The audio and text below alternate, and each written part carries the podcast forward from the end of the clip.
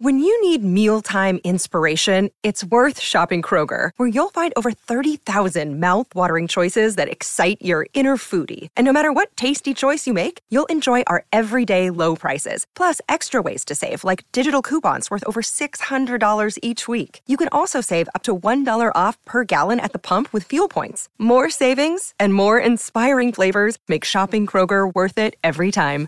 Kroger, fresh for everyone. Fuel restrictions apply.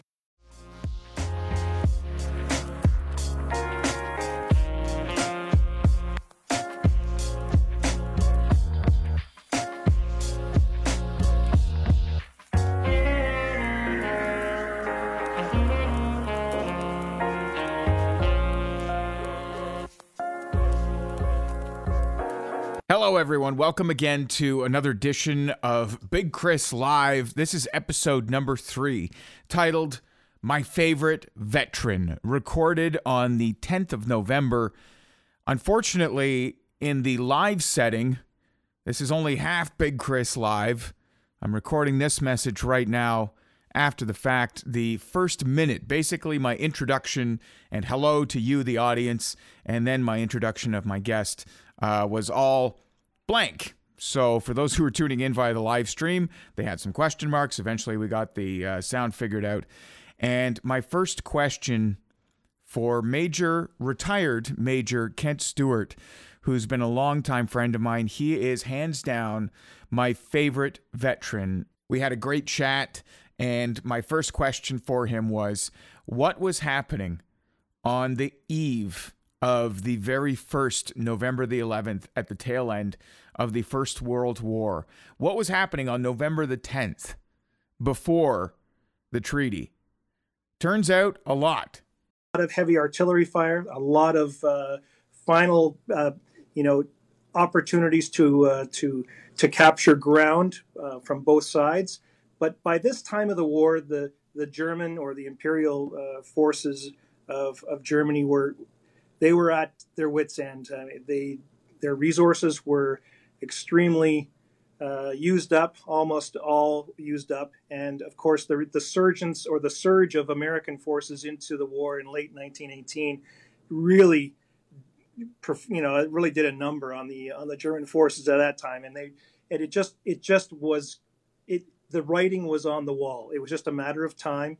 Uh, but the significance is is that they chose the 11th hour of the 11th day, which was the next day, of course, uh, of the 11th month, and right up until the very last minute, you know, at 10:59 on the 11th, they were still shooting, and then wow. it was, from all accounts, uh, even my great grandfather writing about uh, from the front lines writing about that day when everything fell silent. It such a such a poignant time in those that were still living and those that were living uh, as civilians and military at that time. You know, when the guns fell silent on that hour, everything stopped.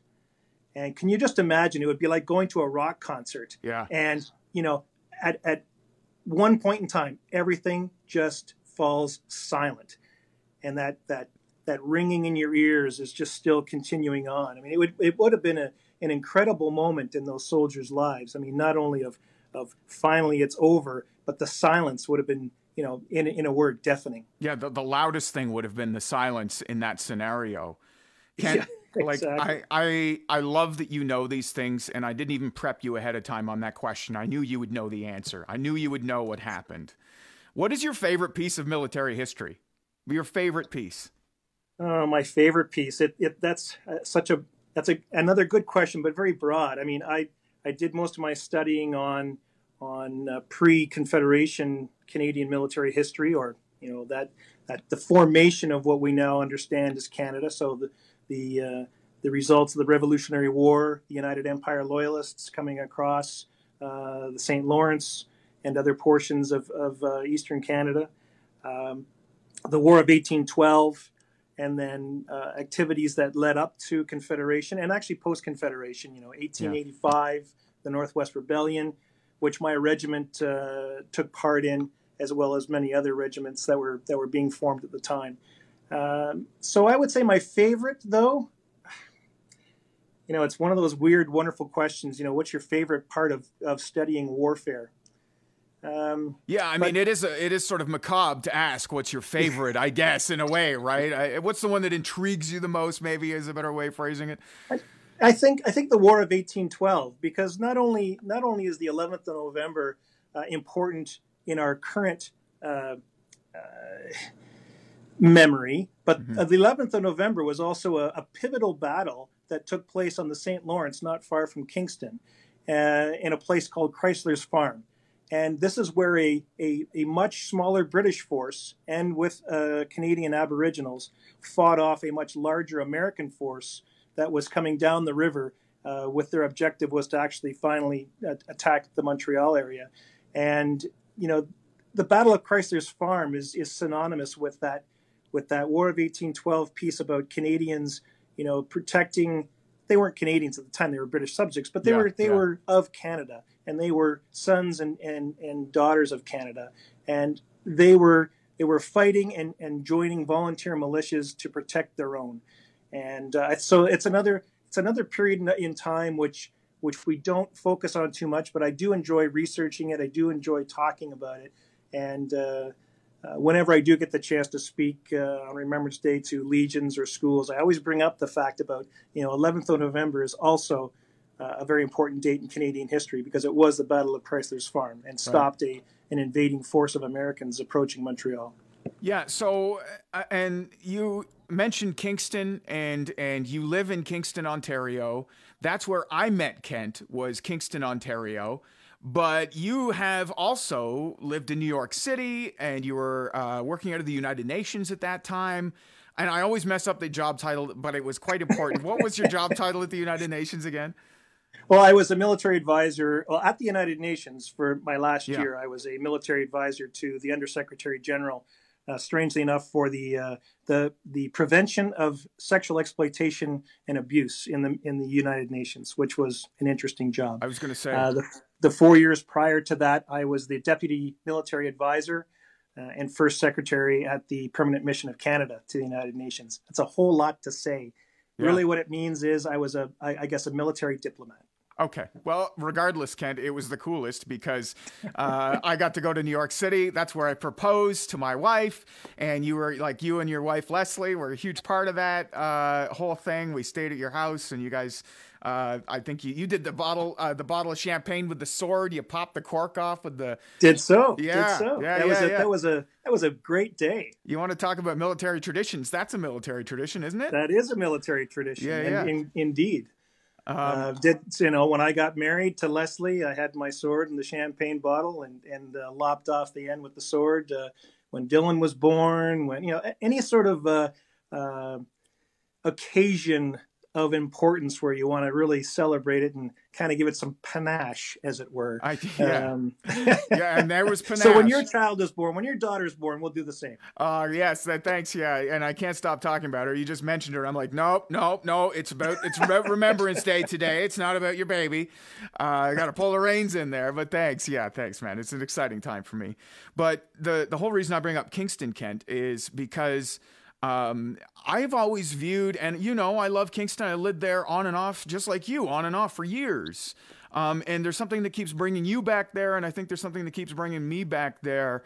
Um, and and for me, anyways, confirm or deny if it's the same case for you.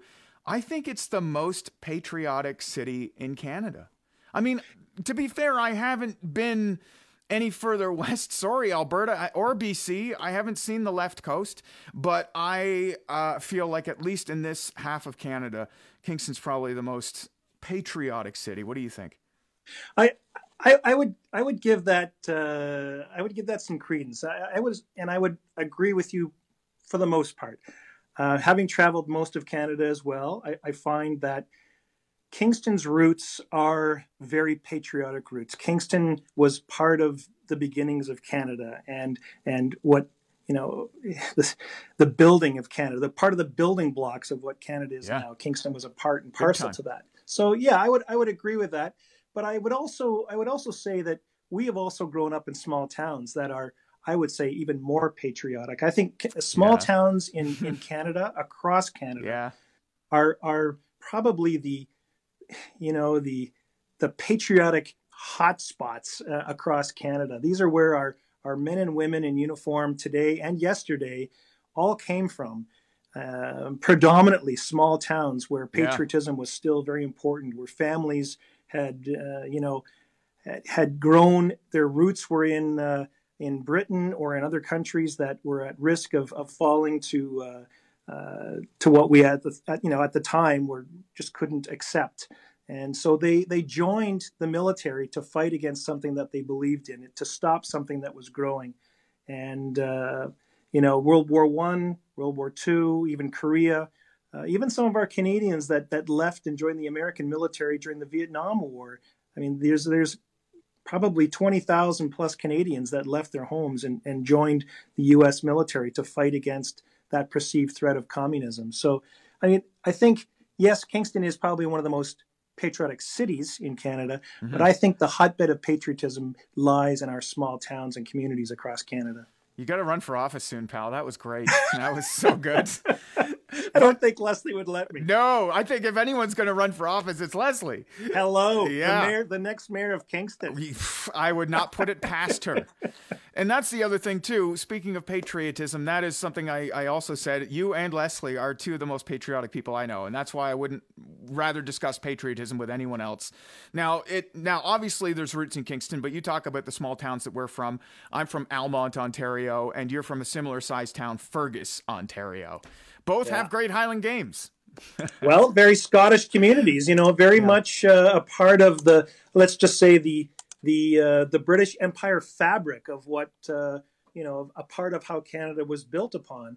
Uh, and, but there's just as much patriotism in Quebec and and and those other uh, um, ethnic groups that form our West. I mean, there's there's a lot of of of real heartfelt patriotism, not only for their ethnic roots, but for what you know for mm-hmm. for the country that they have adopted and that you know the country itself has adopted them.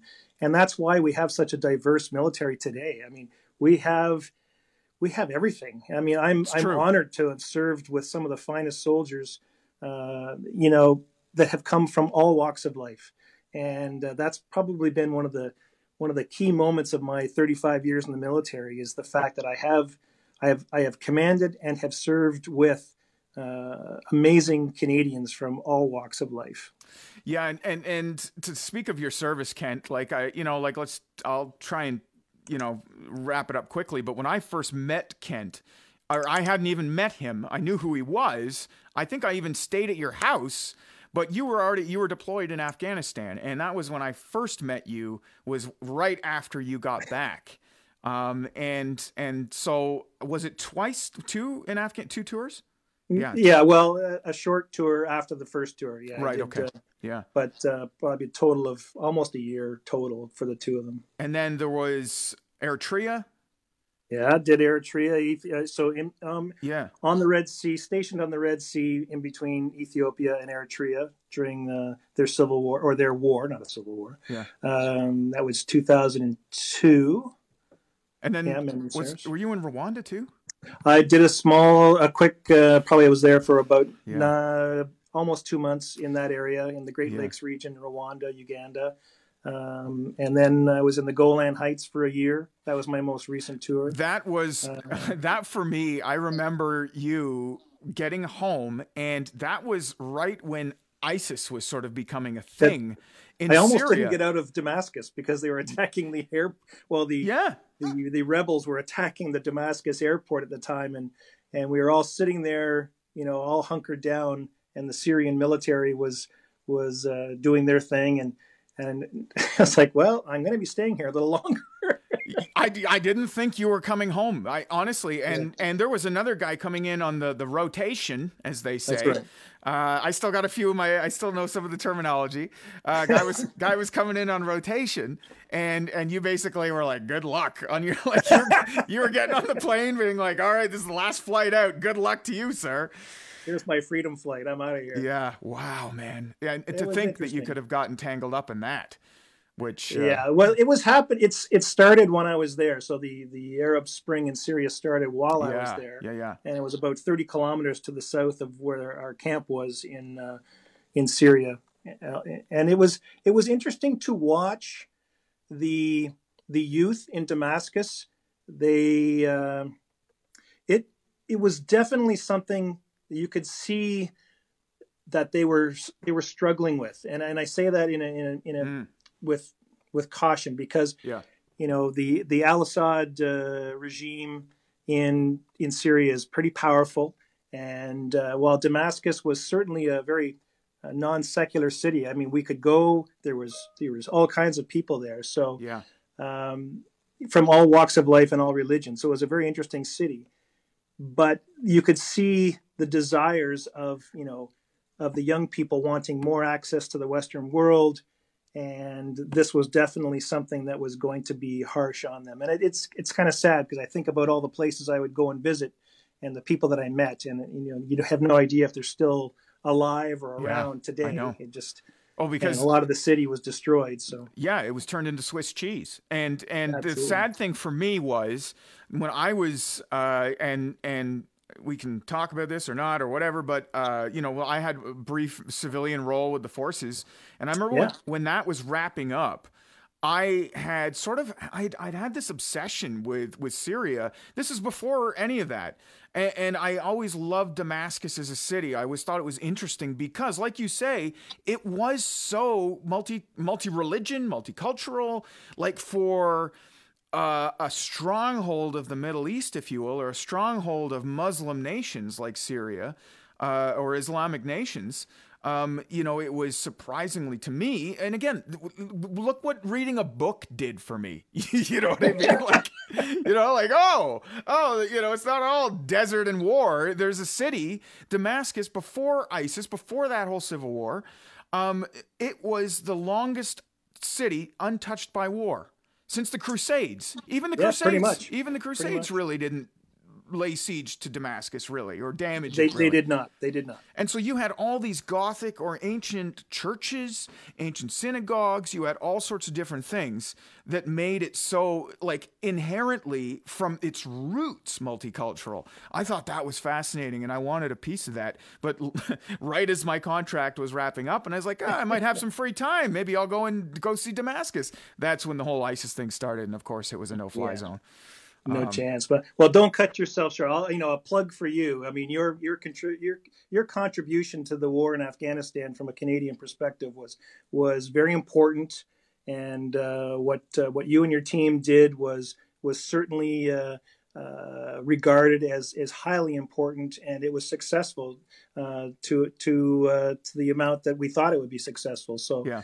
Um, well, yeah, I, I mean, I really, congratulations to you too. Buddy. Thanks, Ken. I, I, appreciate you saying that. Um, you know, and I knew I was a very small cog in a massive machine uh, during my time there. And for those who don't know, uh, I'll just do, give the Coles notes quickly.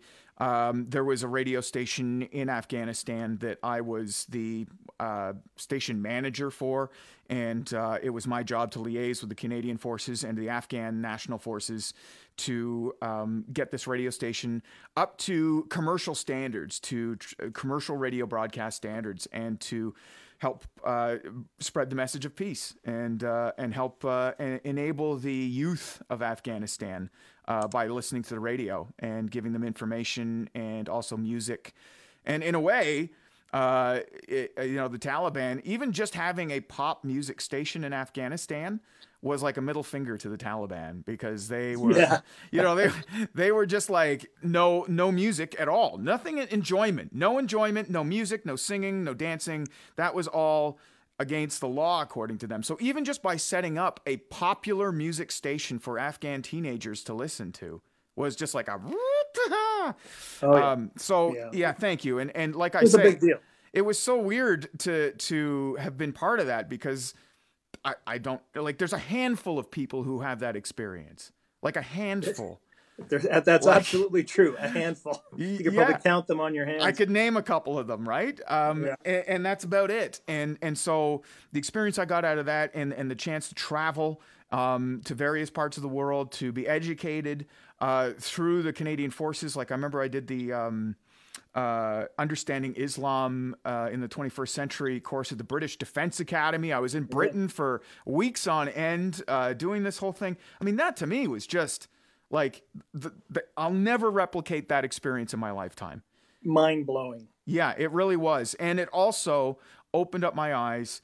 Uh, not that I didn't have an appreciation for the forces before, but it really opened up my eyes to what a nuanced and important, like, not just important, but like it, it, we don't exist without the forces. You know, we don't. We just don't. There's no, there's, there's no way to, to get around that. And, uh, and to see and hear the stories anecdotally from people and even to see some of the metrics coming back and, and some of the stuff that I was exposed to, you know, to see the kind of good that we can do out there.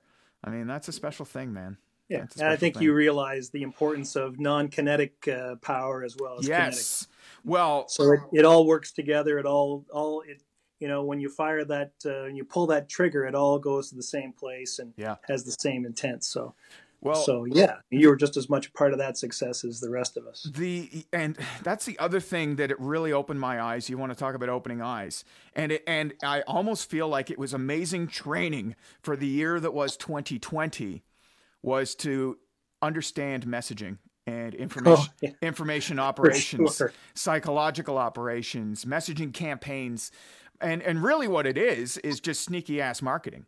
Uh, is really what you know when you think about it. Um, and and so you know to have all these questions now in 2020 or even 2019 or even the last four or five years uh, about like what am I really reading? What am I really seeing? Is this for real? Is this fake? Is this real? You know to have had that sort of military training and exposure to information campaign i know exactly what i'm looking at I know exactly yeah. how to cut right through and what what websites to go to to fact check it, or you know, like I've got the tools to really be self sufficient in this uh, an info wars. Not to quote that stupid uh, that other YouTube. He's banned from YouTube, by the way. But anyways, but in this info wars age. Uh, yeah. that we're in, um, it gave, it really did, uh, you know, equip me for that. So I mean, like again, like the things that I've received from the military, it's so funny you say like I had a part to it.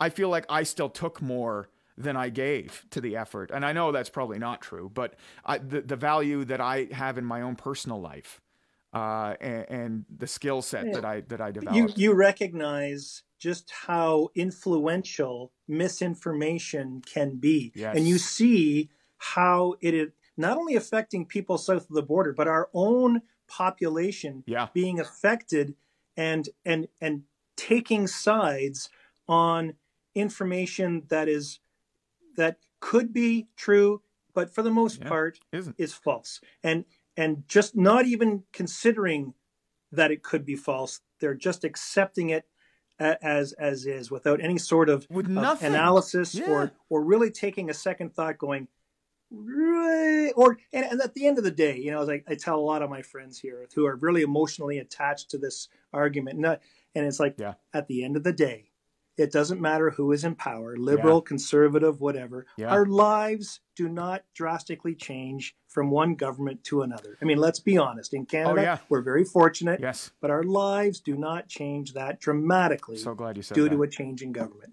And I'm not so sure it does down south of the border either. But you know, uh, it's it's crazy what's but, but ideologically we're, people off topic, to. my friend. No, hey, listen, listen. The the no, the divisiveness of the day uh, in incorporates and filters into everything. Um, but. Um, but yes, you're right. It is it is all about the spirit of, of tomorrow and November the 11th. And I'm glad you're wearing a poppy. Look at me, what a jackass! I don't have it on. It's on my coat. I swear. Uh, there you go. But you I. Could, you don't have to put it on now. I know you have one because you're you. a very patriotic person yourself. Thanks, Kent. Thank you. Um, and the other thing I want to mention too is uh, that first time that Kent and I met. Uh, I remember the exact moment, and we were like bros from day one, I think. But it was at the Spencerville Highland Games. That true, was the true. first time that you got back from Afghanistan and you were there. And I finally met you in person. And I was like, I've heard so much about you. I've slept in your house even. I drank your rum while you weren't there. and finally, I got to put a face to the name, man. And so it's it's been a wild ride just knowing you this whole time, man. It's been awesome. I appreciate that. It's been a good yeah, ride. Yeah. And so tomorrow, what does tomorrow look like for you? I know it's usually an incredibly busy day. I know that when you when Kent walks into the Fergus Legion, it is like Fergus's favorite son has come home. Uh, uh, are you going to be in Fergus, or there's nothing going on, or what is what's no, going on? No, there's there, well, the, the, Legion is going to have a small, very private um, service at the cenotaph, but they are, you know, like like every other community, it's please do not come to the cenotaph. Please yeah. do not gather. Uh, even here in Kingston, the, the message is please do not gather. Watch it on TV. Watch it on a live feed. Um, you know, it's sad that we have to I guess, uh, congregate at, at, on a very special day for Canadians in this in this manner, but it is the safest way to right. observe the day. And I, you know, those who have fallen uh, before us, uh, I, I think would, you know, they would not argue with any any of this at all. They would probably be very respectfully saying, "Please don't harm yourselves just to honor us." And yeah. I think that's another part of the, another part of the, the message of the day is is their sacrifice should be should be honored, and we should not harm ourselves uh, to uh, to desecrate their memory. Right. Yeah, and and that's you know um, an important factor is is again there was a sacrifice made, and and that sacrifice was made for us to do the most with our our lives in our society. And and yeah by staying in we're doing the most. It's so anti what we're used to. Uh, you know it's been a whole year of just hey stay on the couch you're being patriotic. Um, but it's well, true. but if you're gonna if you're gonna carry the torch that they have given us in their sacrifice then part of it is we need to fight this pandemic. And that means you know listen to what the science is saying. Yeah. And it it do your part. Carry yep. that torch to you know to, to fight this pandemic the best way we can. Yeah. and and that and that is protect one another respect one another and and and do the right thing for one another. And and also support the Legion though, uh, because I've seen some of the numbers across Canada, and uh, and more legions than not are not doing well. And back to the small town, hometown, you know, I know, the Legion is like a, a pillar of our communities, and and has done so much. It's time for us to give back to them for all the things that they've done for our communities too. And and I feel like I learned to play bagpipes as a young kid in the basement of the Legion you know uh, uh, and that was where i got my start on that instrument and and i know countless other kids too have received instruction whether it's through cadets or legion pipe bands uh, you know and sure there are some civilian pipe bands or or not or you know just just regular pipe bands that that have excellent teaching systems but I think it's a shame that some of the legions don't anymore. And I think that uh, you know it's it's it's something that is real deep for me is that that's a big part of our communities, and I would hate to see any of them get shuttered up. Right? Yeah, I, I mean, sadly, with time, I think it, it is an or it is an institution that that that may run its course because yeah, you know, after World War One and World War Two in Korea, for that matter, yeah, you know, the soldiers came home. You know they they they signed up for the period uh, that was required whether it was two years three years four years. Um, but they came and they were all very young. They and and were just starting if they did you know come home they were just starting their careers mm. and the legion was a place they could go and be together and uh, but it was also a place where they could uh, network for, for work, for jobs. Mm-hmm, but mm-hmm. the lads and the lasses all came home.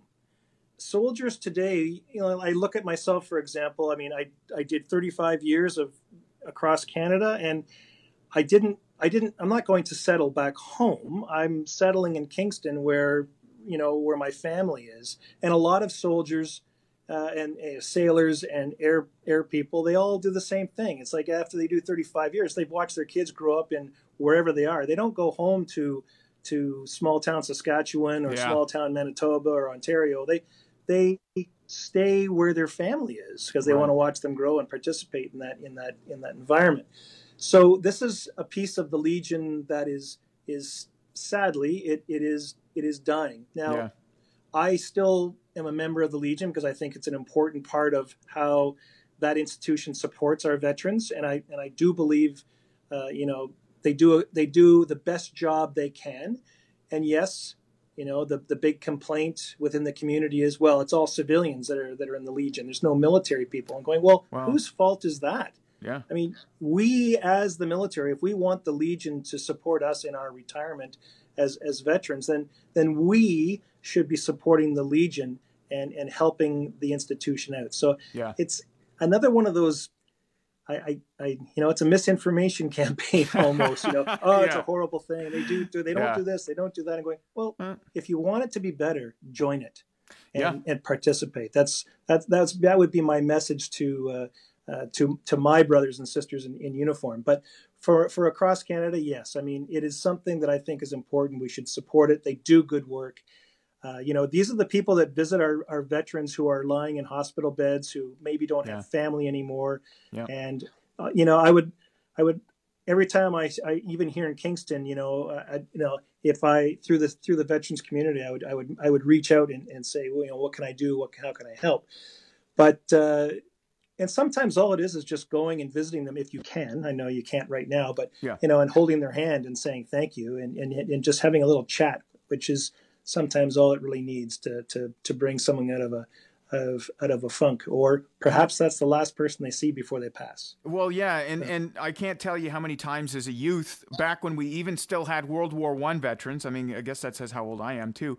But I remember as a youth playing pipes in the in the Legion, and I remember back then there was smoking in the Legion, so there would just be blue clouds everywhere. You couldn't see. All you could see was like the Labatt 50 beer tap glowing through the blue smoke. That's right. You know.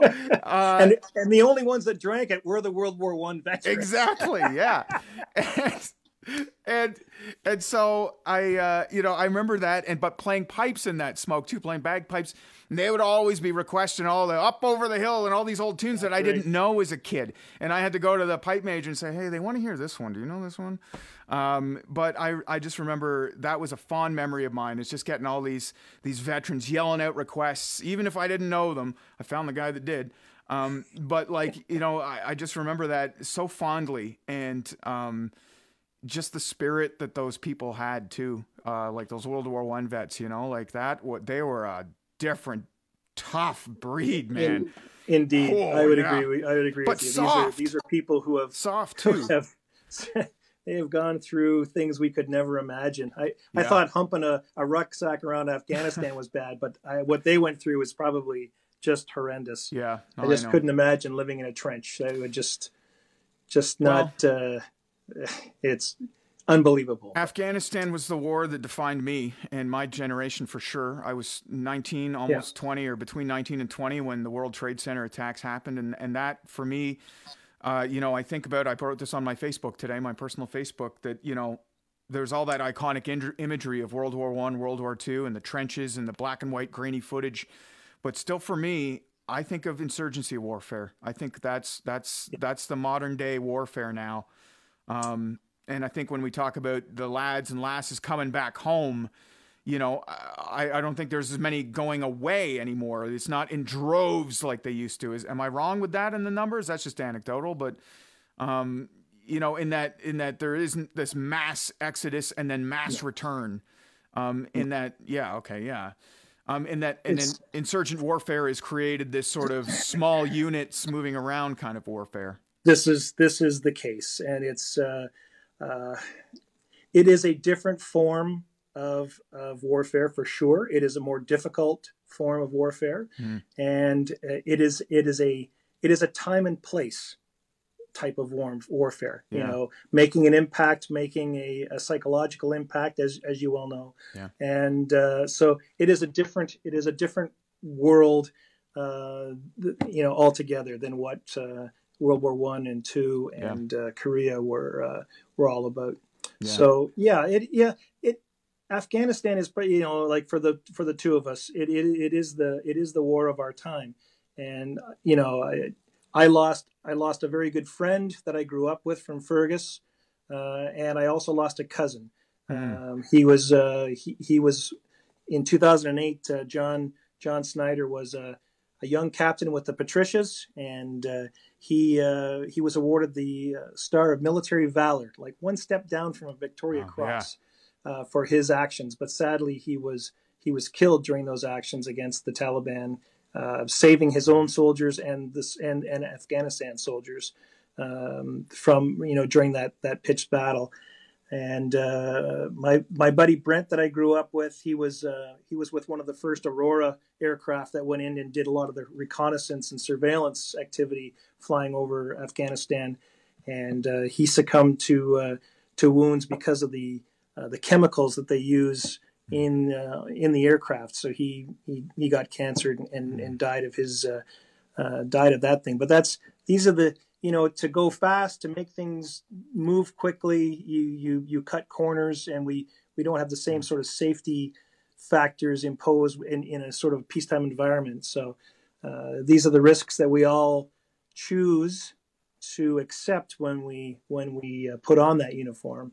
And uh, although it's it is always sad to not see our friends and family come home uh, it is it is as you you know as we both said today you know tomorrow is the day that we we come together as a nation and we we honor their sacrifice yeah. and we honor uh, their service to our country. Yeah, well, th- I'm glad you mentioned those names, Kent, and uh, I know everybody, um, you know, in Canada knows somebody or, or, knows somebody that knows somebody or has family and and uh, who they've lost in in any number of these conflicts, uh, even peacekeeping missions, and yeah, it's it's sad, and it's sad even just for me to hear you say their names and and talk about them, man. It's it's tough, and I'm sorry for that loss.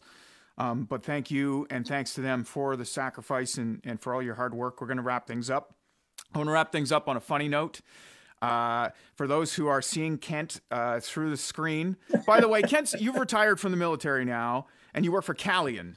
Which I is, do. Which is, uh, yeah, which is a civilian contract company that also works for the forces. So, well, we provide, yeah, we're a contract for, where we, I manage contracts that are military in nature. So, yeah. for instance, at RMC and uh, uh, on the base here in Kingston, but we're across Canada. Yeah. And, you know, it, the nice thing is, is that Calian uh, does hire a lot of veterans, which is, yes. Uh, uh, you know, really good on them. And, um, so it's and it's I have enjoyed my my first year of working with the company. It's been yeah. excellent. Yeah, yeah. Well, I like I uh, we were talking about my civilian role. I worked for Calian as well. They That's were correct. Yeah. They were the headhunters or the the people who managed me, if I can be even managed.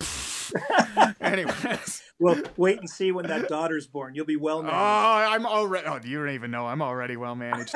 But okay, so we're gonna go out on a laugh. I think it's a laugh. Before, no, before oh. you start that though. Okay. So I just I'm gonna I'm gonna show off a little bit of. Okay. I don't know if you can see. You tell me you see that. Wow! Look at that. Are those those are all yours? No, no. Oh, so oh, okay. from top, the top over here, this is my great grandfather's oh medals God. from World War One. My grandfather's medals from World War Two.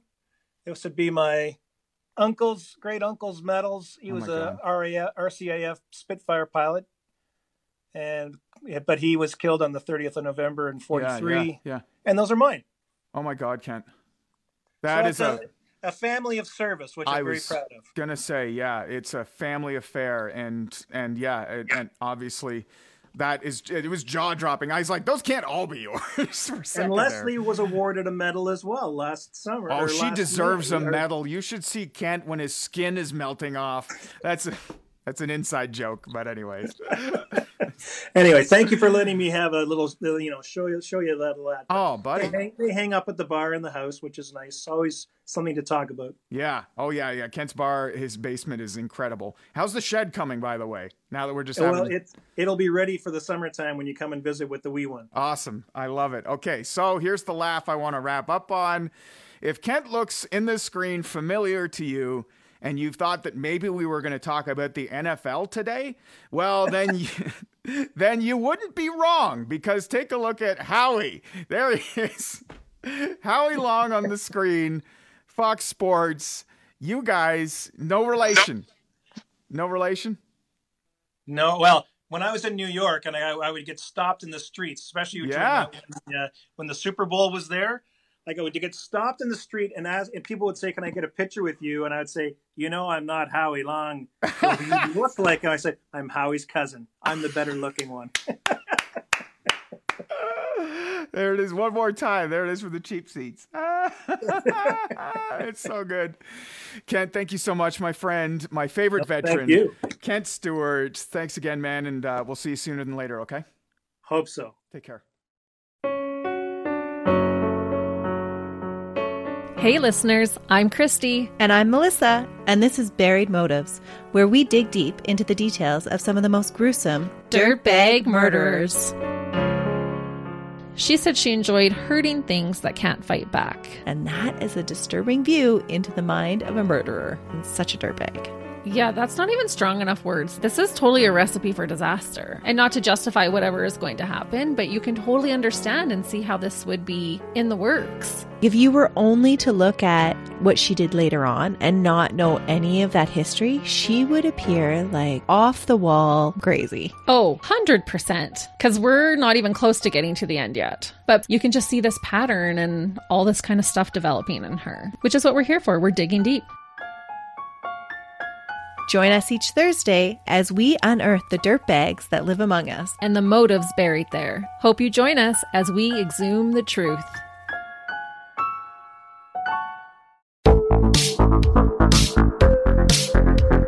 Hi, I'm Connie Thiessen, the host of Broadcast Dialogue, the podcast. We focus on Canada and the challenges facing Canadian radio and TV, as well as highlighting those moving the industry forward from podcasting and streaming to new broadcast tech. Check us out at broadcastdialogue.com or your favorite podcast app.